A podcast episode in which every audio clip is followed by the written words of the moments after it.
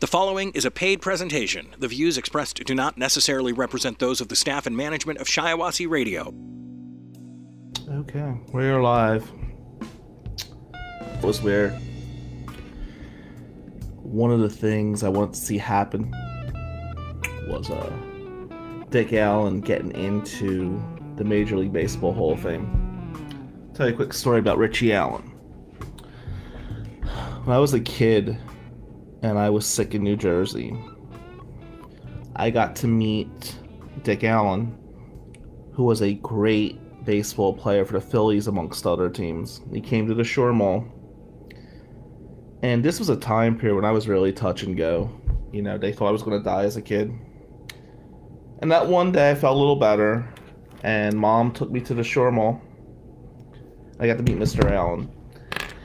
And he didn't just sign autographs for me. We talked for a while. He asked me about my baseball career as a little leaguer, and um, such a good man. And I thought finally that he was going to get into the Hall of Fame, and he fell one short, one vote short. So, Mr. Allen, I know you're up in heaven. Your time's going to come. You're going to get into the Hall of Fame. You are a great player. I always have that great memory when I was a sickly kid in seventh grade and you taking the time to talk to me. So thank you for that. Rest in peace. Okay, I am Bill Amadeo from McManus and Amadeo and Grable and Associates, and tonight we're going to get into the fear of copycat tragedies. Of course, we're playing on the Oxford tragedy. This is your cell. This is your. This is the jail visit on Shiawassee Radio, live from the Cofield Oil and Propane Studios. Here's attorney Bill Amadeo. For those of you that don't know, the 36th District Court in Detroit was shut down due to a bomb threat. Ashley Duplessis texted me earlier and told me about that when I was in Zoom hearings. And we're seeing a lot of people that are just going to take the Crumbley tragedy and copy it and mock it. And it's really it's a scary time for society. So we'll talk about that.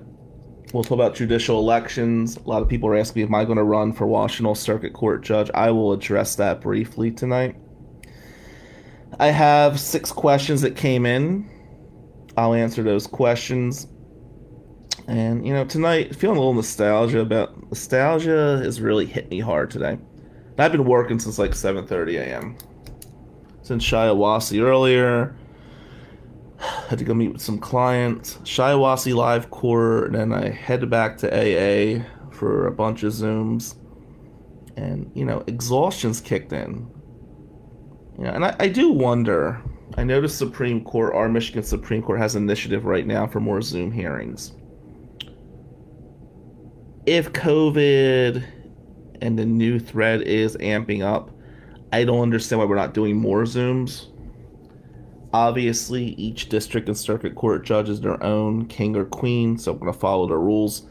But I will tell you, in the legal community, there's a lot of confusion for like pre-trials and probable cause conferences and non-evidentiary hearings why we're not doing more things on Zoom. We really need some kind of unity right now because there's so much we can accomplish virtually. Obviously, if there's a confrontation issue, we need to be in person, but there's a lot that can be done on Zoom. I really think Zoom or some kind of technology is the wave of the future in this profession. And um, I hope we adopt it more. But, you know, today was just was one of those days and I was here after hours I was listening to Spotify, and there was this song by Warrant, The Bitter Pill. You may or may not know it. Warrant was one of my favorite um, bands growing up. And Jani, the lead singer, he died. Sad death, way too young. But for years, they were a powerful band. And it just, it got me thinking about a lot of things. You know, I mean, our past really dictates a lot of our future. And I think a lot of people I'm close with right now are going through a lot of shit. You know, and I think struggles from the past can do one of two things. It can destroy you. It can make you just throw in the fucking towel. Or it can make you say, it, let's fight. Obviously, I've always adopted that fight mentality, but the fight mentality does get exhausting sometimes. So I just want to say this. Where we're at in society right now, we're really dealing with a lot of stuff, and we need to really fight. Fight to get through this. Shit. I was thinking back to a story from when I was 17 years old. Some of you have heard this before, but I think it's worth repeating right now. There were um, three of us used to work out this little tiny gym in Atlantic City. Used to work out after hours, late. It was a senior year of high school. And there was this guy who used to come to the gym, and he was kind of one of the guys that was like in the know. You know, he was like this slick drug dealer he taught us how to split jabs. He was a good fighter. Seemed like a nice guy, but he was a shady character. And one day, he offered us money to drive a Bronco to California. And there was 10 grand in the Bronco. Now, obviously, this wasn't an Uber type situation. There was going to be delivery of drugs. And I was the only one who chose not to partake in this delivery of drugs. And I was dead broke back then. The other two made the trip, and they made many other trips. One of the other two is dead now. One is in prison. And you really got to wonder like if I would have made that trip,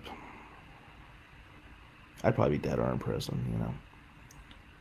And I think the main reason I didn't take that quick money, which was so desperately needed back then, was I had my aunt and my mom at home.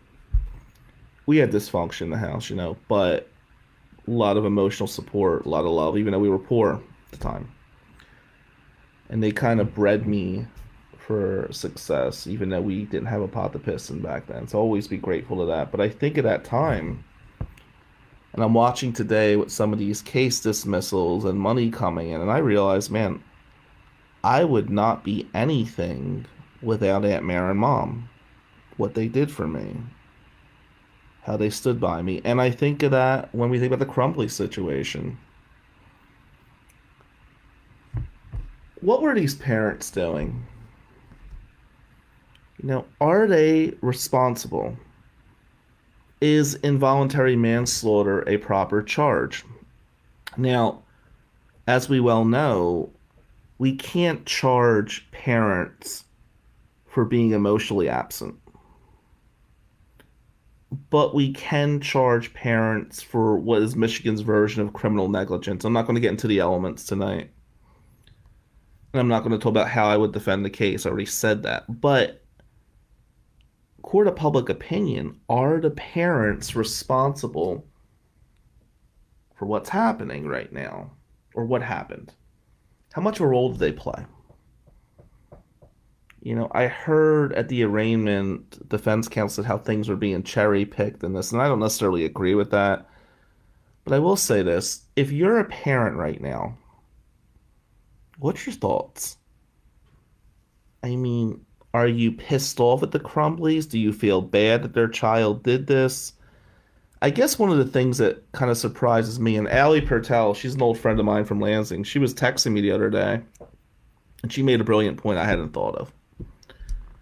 The parents have retained counsel, and the child does not. He has court appointed counsel. I think the parents as far as social media trends go, have become a bigger story than the child. Now we know the child is the one who committed the tragedies. I seem to think that people are holding the parents accountable. And as Ali Pertel said to me, if my dog bites somebody, I'm responsible. Are these parents responsible for the tragedies just as much, not as much, or even more so than Ethan Crumbley. I'm sure a jury will make that decision and the judge will decide on motions. But I see a lot of copycat things happening today. Again, Emily Thomas texts me, and it's from Perry Schools. Dear staff and families, we have been made aware of a video on social media we are currently investigating. We are working with the City of Perry Police Department on this matter. We take all matters of safety and security seriously. At this time, we have no additional information, but we want to communicate with you in a timely manner. We will communicate before school tomorrow as more information becomes available. Here's the thing let me be very clear to anybody and everybody watching. Shiawassee is near and dear to me. In fact, I will say in a lot of ways, I consider Shiawassee more home than Washtenaw. I may live 90 minutes away, but I feel at home in Chi Town. I don't always feel at home in Washtenaw. And I think part of that, well, it's a lot that goes into that. You know, you fought so hard to get to Washtenaw. This was like the golden era you know, Washtenaw and Oakland County, big money communities.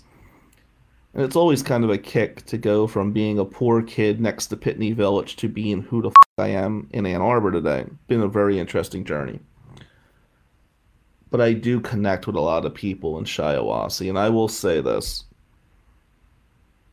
If anybody does anything in Shiawassee as far as hurting children in the school, not only wouldn't I take the case no matter how much money you throw at me, I would do anything in my fucking power to help Scott Koerner prosecute the parents and the individual who would be involved. Anything I could do. Leave Shiawassee the fuck alone. God, and the horrible thing that we're dealing with right now. I told the people in Shiawassee every day, texting or whatever guys are scared right now. This thing comes out from Perry. Somewhere out there, there's a kid right now who's sitting in his room. He feels unwanted by the in crowd. He's frustrated with life. And maybe he found some people on the internet who are also just as frustrated with life. And he wants attention really bad and he's watching what's happening with Ethan Crumbley and not thinking about the fact that he could do life in prison or take innocent lives. He is thinking about the attention he's going to temporarily get. He's not thinking of the big picture. To that young man who's out there in different counties across our state, I think of a couple things, guys. One, we need to try to reach him. We need to try to help him, not just for him, but for the innocent lives that this individual could take. And to me, if we don't reach him, we can't pretend this didn't happen. If we don't try to reach him, we're all failing each other. And that failure is going to lead to more tragedies. Right now, we need to take a look at all the kids in school we need to basically say the hell with privacy rights right now. My fear is if we don't investigate everybody and say to hell with everything other than protecting these children, we're going to have more tragedies right now. You know? Scott Zolber was a good friend of mine. He's gone now. Scott had a couple kids. May Scott rest in peace. And Scott said to me once after Sandy Hook happened, because Sandy Hook hit New Jersey really hard. I'm scared because I know if they're going to do it, they're going to be successful, meaning school shooters. We're in a weird time, you know. We're still in the COVID era, and we're seeing people find each other on the internet. I truly believe if the internet was as powerful today as it was back when I was in high school, we would have saw more of this. We're finding lost kids that are finding each other, and they're coming with ideas to become the center of attention. And many of those ideas end up in these deaths. I can't have mercy for Ethan Crumbley or the Crumbley family. And I did tell you I wouldn't be involved in the case um, when people called. And let me be clear, because I've heard some about this. Shannon Smith was probably their first option. I'm just saying that we got a call about the case from somebody. And I had no interest in it. This is a situation where I feel an example needs to be set to both the parents and this kid. Um, the max sentence for everybody has to be imposed here. Examples have to be made because if there is a light sentence in place, it's going to send a wrong message. It just is. I am in no way a prosecutor. I've been offered different prosecutorial jobs. It's just not in my DNA. But this is the one case where I just feel the prosecution's right. I just can't endorse what happened on any level. And you know, I'm such a proponent of mental health issues. I've had so many clients where I have utilized mental instability to help protect them because intent wasn't formed. I don't know how intent could not have been formed here. I, I just. I'm sure a competency report's going to be filed and he will come back competent, but I just don't see anybody who was that strategic not having some level of intellect to know what they were doing. You know, this isn't some kid that got into a fight and things went too far. This is somebody who systematically planned things out. And the question I have is did the parents know? Did they endorse? Did they turn a blind eye? wasn't in the house. But I certainly stand with the prosecution here. And anybody in Shiawassee, be real clear. If you are charged with this, somehow Scott Koerner decides to charge somebody who's involved in this, don't call my office. You're going to get an adverse reaction. If you're making a threat in Shiawassee, I want the prosecution to nail you to the cross.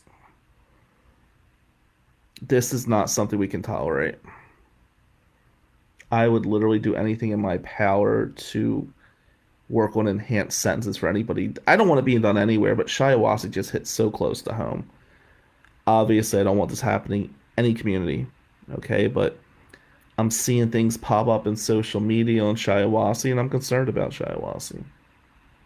I don't, and I could tell you, Judge Matthew Stewart, if you were before him on something like this, God help you. He's not gonna let that go down his community. He's just not. You have less than a snowball's chance in hell of getting a lenient sentence. Be clear on that. Raquel Munoz says, How do you defend someone accused of CSC crimes not want to offend a juvenile school shooter? Number one, the key word is accused. Many of the CSC cases I have, it's bullshit. There is no evidence. It's he said, she said. There's not a video of a juvenile going to a fucking school and planning something in premeditated fashion. I'm not going to get into some of my cases, but I'll tell you this. I have zero problem with many of the cases I defend. And one of the questions that came in tonight asked me that. Do you know how many times people lie about CSC allegations? You know how many times people make a CSC allegation up because of a bad breakup? Or because of financial ramifications, like there's civil litigation going on? It's not even close, Raquel. Not even close. So, yeah, that's how I defend someone accused of CSC in those situations. I'm not going to defend a kid when there's video of him going into the school, and there's evidence that he planned to do this. And if you want to go over any of my CSC cases and you find evidence where there's DNA that somebody did something and they planned to do it before, I certainly wouldn't take that case. Let me be real clear on that. So, on that note, there is concern in this community. There's concern in Shiawassee. There's concern across the state of Michigan. And I think we definitely need to set an example. We need to set a bad example here. Set an example that this won't be tolerated. Now, judicial elections. People have asked me, will I be running um, in 2022 for the Washtenaw Circuit Court? Let me discuss this with some people. I had really thought about this. There was a time in my life when I really wanted to be a judge. It was uh, kind of one of my dreams. Now, I can say this. There's one person who may be running. I'm pretty sure they're going to run. And I feel that person would be a much better fit than myself. I don't feel me being on the bench would be an ideal situation for a couple reasons. One, other than the Crumbley case, I'm very pro defense. Probably too pro defense to be objective all the time. I know my own limitations there. Um, two, I mean, Christ, if you watched my Facebook lives, would you really want me on the fucking bench? Jesus. I mean, let's just be real. Um, and three, got 280 cases in 16 communities. And with that being said, the conflicts would run pretty strong and there would be a lot of issues there finding replacement counsels. I wouldn't do that to my clients. When I was tutoring, I was offered a decent job and I wouldn't leave until my students had all graduated, which cost me the job. I've never been a fan. Like when I see coaches leave before the season's over, that just pisses me off. I know about the recruiting ramifications, but if you made a commitment to something, you need to finish that commitment. I certainly have made a commitment to my criminal defendants. They are my clients, they're important to me, and I'm not just going to roll on them. I don't know about the future, but I could tell you right now, I don't think I'm the right person for the Washtenaw Circuit Court, not for the bench. I like where I'm at. I feel comfortable where I'm at, and I think I'm doing a lot of good where I'm at. I also feel that there could be one perfect candidate out there, and if this individual formally runs, I will back them 110% because we need this individual. This individual is somebody who I've worked with a lot, who I admire. And I'll back them if and when they decide to run. All right. There were some questions that came in.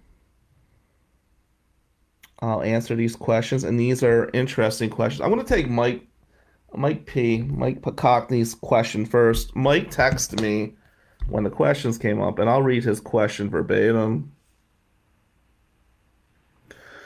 What's your opinion of Representative Jewell Jones' rejection on a plea? Okay. Here's the thing about the Jewell Jones case. And Mike made some good points. And the, the things we text, I won't share that, but I will share his question.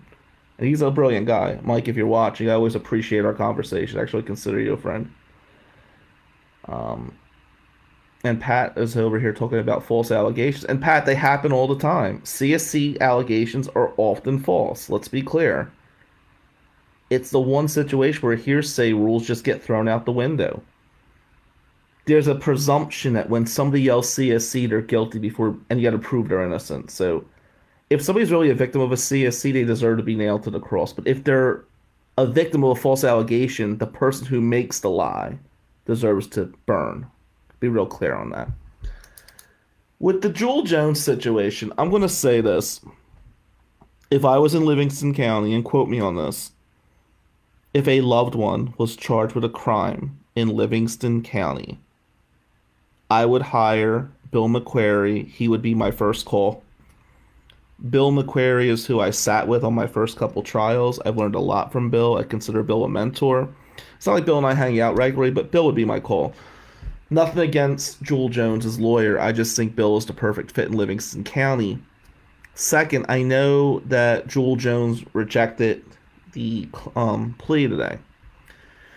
And I know there's been some alleged bond violations too. What I will say is this Livingston County does not really mess around with bond violations. I don't know enough facts about the case to speak intelligently on it, but I do know Carolyn Henry. I know Carolyn Henry really well. She was a great defense lawyer.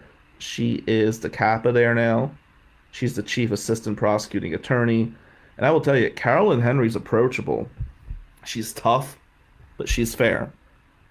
I mean, I was recently on a case out there and I didn't get the plea I wanted. We battled through it, but Carolyn met with me. She had an open ear on things, and I respect her.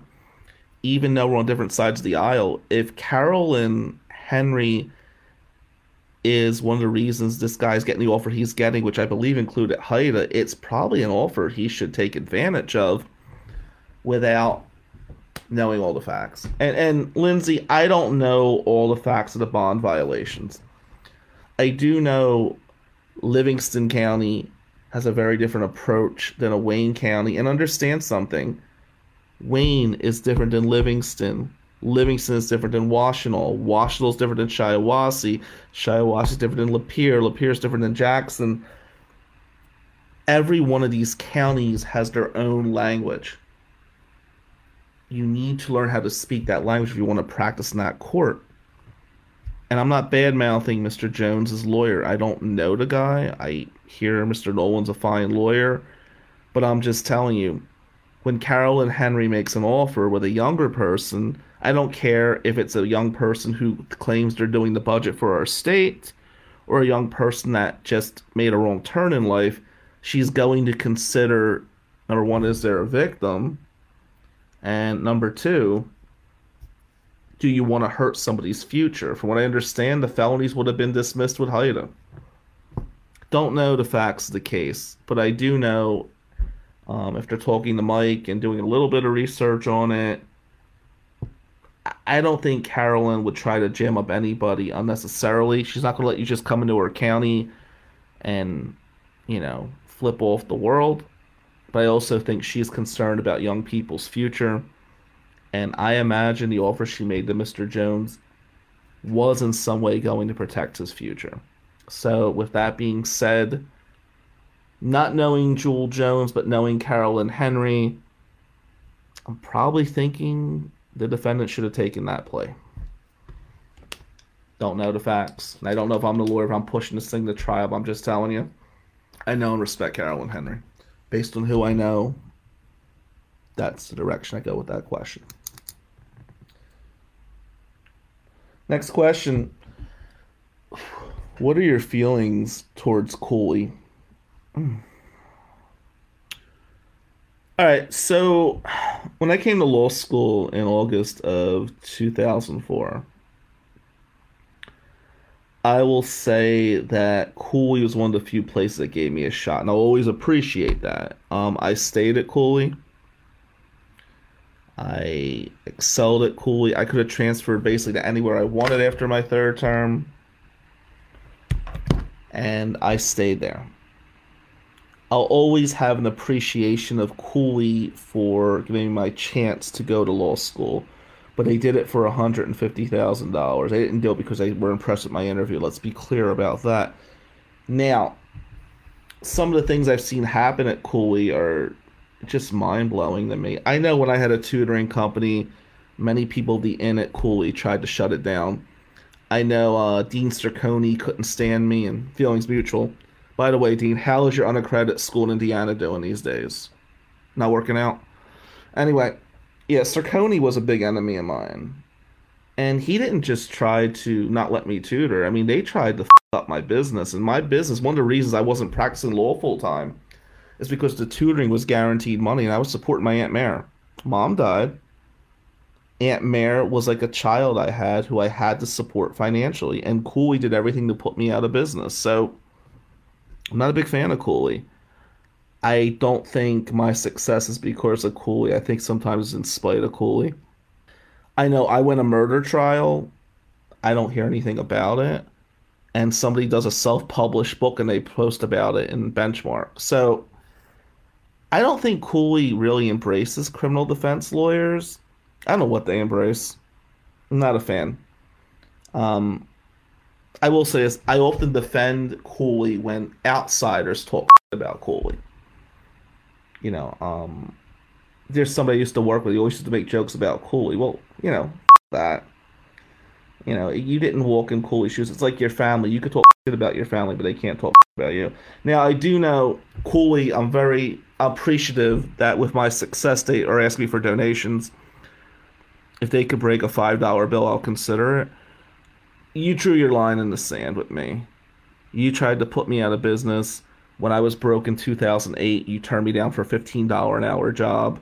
You talk about me, and now I'm arguably the best criminal lawyer in the state. So Cooley go themselves. Hope that answers your question.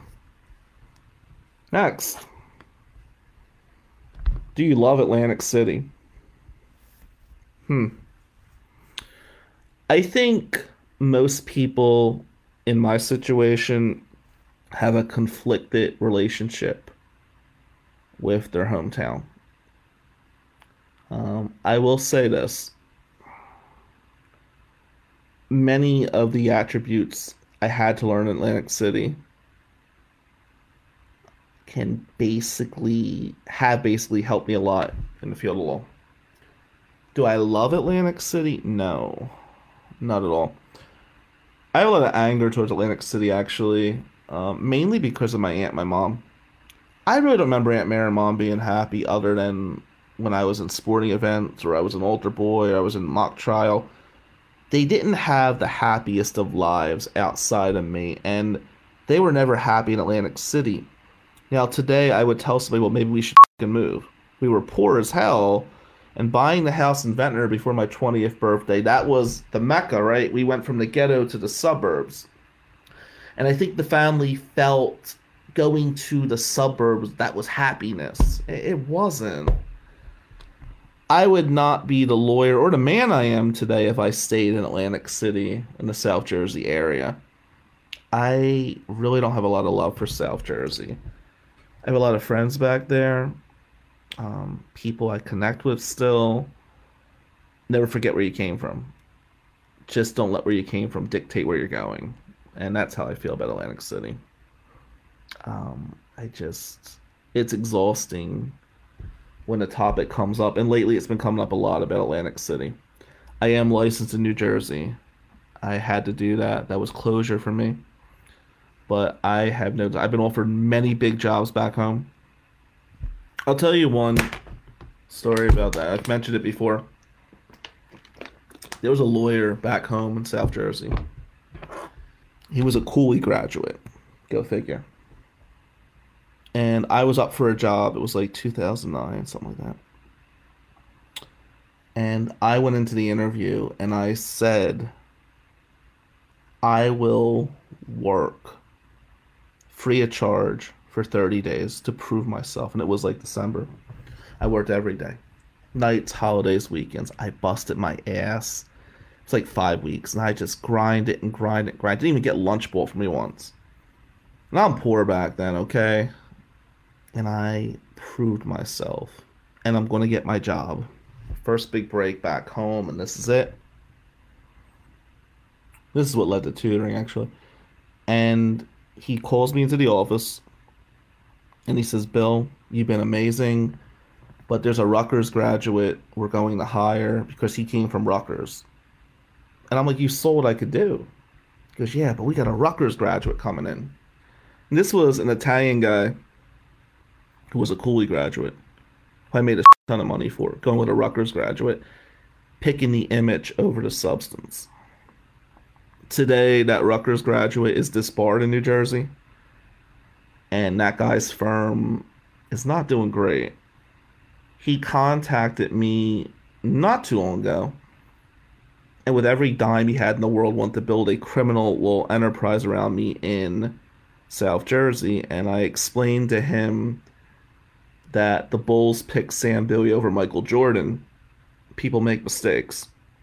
I'm sorry, the Trailblazers picked Sam Bowie over Michael Jordan. People make mistakes. He didn't quite get it at first, but you f***ed up when you didn't keep me on. Um, so when it comes up, you know, there's a grudge being held there. I don't wish him well. I don't outwardly wish him any anger. Next, you defended, I won't mention the person's name. How do you feel about the fact that you won that case? I'm assuming um, this is somebody who doesn't like this client. Let me just say this in the case and county you are referring to, I believed wholeheartedly the individual was innocent. They passed a police polygraph, and the prosecutor still didn't want to dismiss the case. And when I got the dismissal, I earned it, and I believe he's innocent. Whatever your personal feelings are with that individual, I don't know, but I'm sleeping okay at night. I believed in his innocence then. I believe in it now. So that's as much as I could say without breaking privilege on that. And the past poly is public knowledge. It was part of a motion since you know so much about the case. Next question. If I had to go to an unaccredited law school, is it worth doing? Here's the thing about that. Your general answer, your gut shot is no it's not because you can't, unless it's California, you cannot actually um, sit for the bar exam. What you should do is, if you're going to an unaccredited law school, give yourself two terms, kick ass those two terms, and transfer to an accredited law school. It will cost you more in financial aid. Um, however, it may be your path to an accredited law school, and you need to go to the accredited law school to pass the bar exam. So. John Granger, old law school friend, can the argument be made that he was their tool to carry out the shootings? Yeah, I think it can, John. Um, it can be made. Now, you know as well as I do, causation is a potential issue there. But I think for probable cause purposes, that could definitely be made. For beyond a reasonable doubt, I don't know. But definitely for a PC, I think that tool could be made. Last question here. This is a tough one for this under this young woman. Um, I don't want to lose my boyfriend. He said if I go to law school, we will break up. How do you balance your personal life and your dreams? Okay. Um, before I went to law school, I will say this there was a young woman I was dating who I was somewhat serious with, and she told me, Well, you're going to go to Michigan. So it's law school or me, you're going to take me to Michigan. And I will say that she wasn't part of the big picture. And I cared for her, but I was not to let anything get in the way of law school. And we broke up. And she actually um she hates me to this day but you know to me it wasn't even a debate. I'm not to give up law school over someone. And my gut instinct tells me anybody who will put you to that task of your dream or me really is somebody who is not rooting for your dreams i don't want to play relationship therapist here because i don't know i always say this in any relationship if i'm not in it I can't really intelligently speak on it, but here's what I can speak on. If you want to be a fucking lawyer that's your dream, I would let anything stand in the way of that. The jail visit with attorney Bill Amadeo from McManus and Amadeo. Connect with McManus and Amadeo at McManusAmadeo.com or call 800 392 7311. This is the jail visit on Shiawassee Radio. Second term you know, you were on academic probation. So one of the things you had to do on academic probation was meet with the professors who gave you bad grades. And I had to meet with John Taylor, who gave me a C minus in contracts one, and I had to meet with Norman Fell, who gave me the D in crim. And John Taylor was nice enough. I mean, I don't think he gave me a fair grade, but he couldn't read my handwriting. That was the problem first term. That you know, you can't read my essays, so you're going to give me a bad shot. Fell was interesting because meeting with Norman Fell, it was like having some nobody tell you that you're not going to make it. Because I've done a lot of crim law work in my life, and I could tell you right now, you don't have what it takes to be a lawyer. And of course, I could read your handwriting. Remember, I showed him my essays, and I said, Here, can you read that to me? and he tried, he couldn't make it through. So, Fell basically told me I didn't have what it takes. And because I was making an issue about my handwriting, which of course was bullshit to a lot of people, um, they sent me with all the other people in academic probation to Dr. Patricia Williams. I'm not sure what this one was a doctor in, but she wasn't a lawyer. She made it very clear really, in my opinion, one of the most hideous women you've ever seen in your life.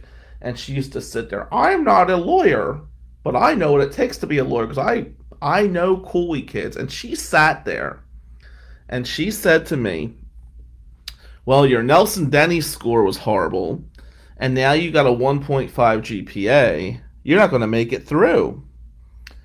And she goes, "You know, you should go to trade school." And then she made fun of New Jersey educational system. she said in New Jersey, it's this there and that there. I don't even know what she was saying. She goes, so I don't think you're going to make it. And I looked her in the eyes and I said, trust me. I'm going to get I'm going to get off academic probation. I'm going to make it through Cooley. She says, well, that would be nice, but it's nice to have dreams, isn't it? We have Cooley people and she pointed to the wall of all these cool alumni. And at the time, I didn't know who these people were. Years later, I looked them up. Let me tell you about some of the people that were the stars. One girl is disbarred. Um, several can't make their rent, but they did well at Cooley. And Patricia Wilson knew that, hey, these are the stars of Cooley. So we had to go to the stupid ARC seminars, the Academic Resource Center. We had to go to the ARC if you were on academic probation and do all these different classes. So, in addition to my full course load, I was in the ARC. And I think the ARC, in my opinion, was one of the most useless endeavors of my career. Because if the ARC taught you differently than your professor taught you, there's a contradiction. And I knew if I was going to make it through law school, what I needed was to type my guy message. You can't read my handwriting. So back then at Cooley, they had this thing called accommodations. And basically, if you paid some psychiatrist $800, you could get extra time. That was the um, scheme, if you would. I didn't need the extra time. I needed to be able to type. So with my accommodation, I had the right to type, which was a huge look in 2005. And surprisingly, when I typed, the grades went way up. Because you could actually read the fucking things I put down on the paper. It's unbelievable how, you know, wasn't lack of intellect, it was the handwriting. And the people from Jersey, the enemies from Jersey, if you would, they were, huh. I, I was real about my grades. I'm like, look, I don't know if I'm going to make it through. And they said, oh, well, we knew you wouldn't make it. So you got an ass like Norm Fell you got somebody who I thought was clueless, like John Taylor. Nothing against the guy; he know what the hell he was doing. you got these idiots that are rooting against you. You got Dr. Wilson, who, I don't know. Dr. Wilson shouldn't. I wouldn't let her train my dog to learn how to take a piss, letting alone, you know, have teach law students how to how to do multiple choice. I mean, seriously, if Teddy had a problem with urination, I don't think Pat Wilson could figure out how to help him out. She would tell him how to pick the leg up wrong or something. Clueless individual. Can't stand her then, can't stand her now. And it's just all this was happening. Financial aid. Now, because you were on AP, academic probation, cool, we had this game where you couldn't get your financial aid till week nine. So, you know, if you had to eat, that could be a problem if you were not going on probation. And it was part of like to make you tougher, I guess. I don't know. A lot of weird stuff there. So you're on AP and you're waiting for academic probation to hit and you're waiting for your financial aid money to come in. It was really a bizarre thing. And there was this one guy who was a close friend in law school, uh, Joe Andrews. And Dr. Wilson said Joe Andrews was a star. He just got it quicker. Joe was a natural academic. Um, as a lawyer, if you got two parking tickets and he was your attorney, you're going to walk out with two parking tickets. Wasn't really, he was a JAG officer, which is kind of terrifying because the guy was, I know he did well by Cooley standards, but man, as a lawyer, whew. but the people that were getting grades at Cooley back then, I don't understand it because knowing them in the real world, I mean, they're really kind of stupid. It was very bizarre how that whole thing hit. Second term, I had Crim again, the remix. I had Torts too, And I had Contracts too. Contracts too was Professor High. And Professor High, he kind of checked out. You know, he was fine. No ill will against the man, but he was just kind of going through the motions. The other two professors were special. Mark Dotson. And I haven't really kept up with Mark Dotson, but he helped turn things around for me at Cooley. I'd meet him in his office hours, and he would tell me how, you know, don't worry about that first term. You can do this. He took time, he cared. And what I used to do with Dotson was I used to have my class on like Thursday morning. I used to attend another section of his on Friday just to sit in. So I would listen to the material twice. And of course, Dr. Wilson had a problem with that because she said, and I quote, by you sitting twice, you're getting the benefit of two tuitions. Now, I don't know about you guys. I love Mark Dotson. He was a great professor, but it wasn't exactly like a floor seat to the Final Four. Okay? You had to want to hear the material again and again and again. And certain people would ask certain questions in the classes that would you'd pick up on things. Now we had Grady Jessup. Grady Jessup for Crim. Grady Jessup was an amazing professor. He cared. Went to his office hours. I went to his classes twice a week when I only had to go once. He literally took the time. I went to his office hour one time. And it's usually like a half hour slot. We spent three hours in there going over essays on his own time. The man cared. And to sum up my opinion of Cooley circa 2005, I think Norm Fell was the head of the crim department, and Grady Jessup got fired. you know, and it was amazing because here's a professor who gives a shit, who's helping students. We're going to fire him. He didn't fit the political mode. But Norm Fell, who's going to fail out somebody who will become one of the top criminal lawyers in the state, he's somebody we're going to admire. If you look up Grady Jessup and Norm Fell in the real world, I promise you, I've been in touch with Jessup. Jessup was more successful than Fell. Um, Fell, to use a ba- basketball analogy, he was like the 11th man on the bench who was holding out for a bigger contract. You know, like the 13th pitcher on the team, the lousy middle reliever who's demanding more money. Joke. Grady Jessup gave a shit. And I killed Grady Jessup's course. And I killed Mark Dotson's course. And a big reason why I kicked ass and went from academic probation to dean's list is because these two professors they took the time, number one, to get to know me. Number two, I was able to type my essays.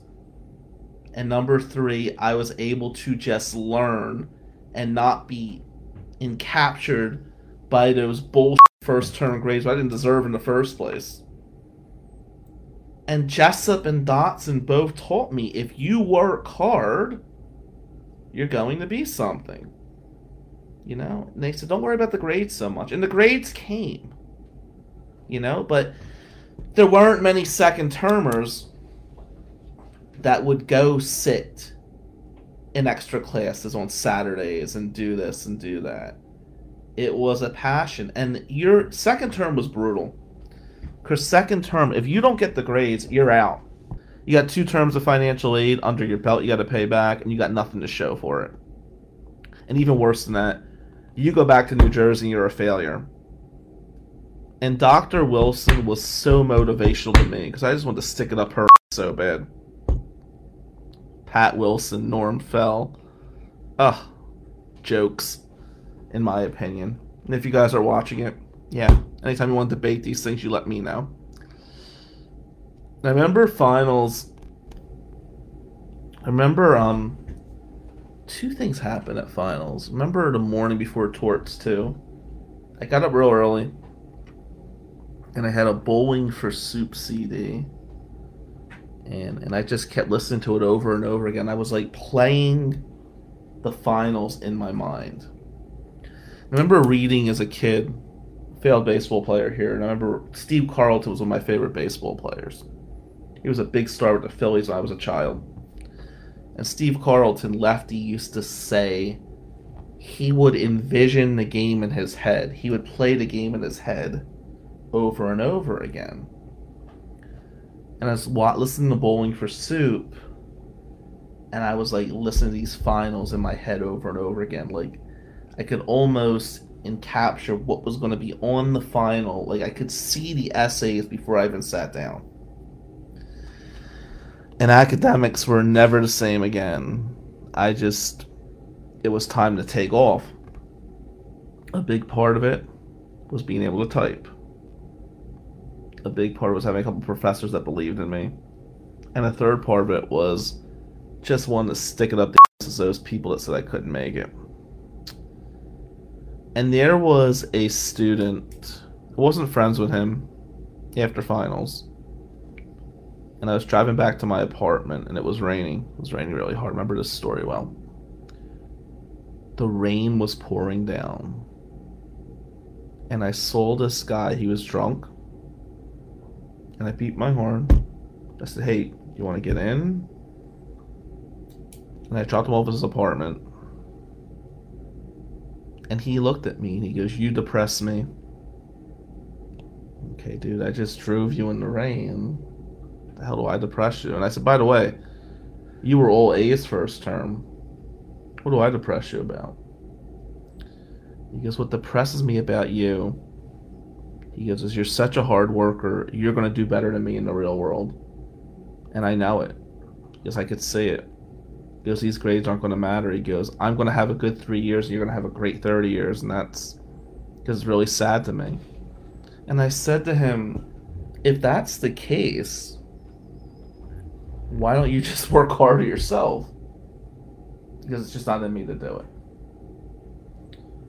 And that, in a nutshell, was the second term of Cooley. There would never be academic probation again. All right. That's it for me tonight, guys. Have a good night.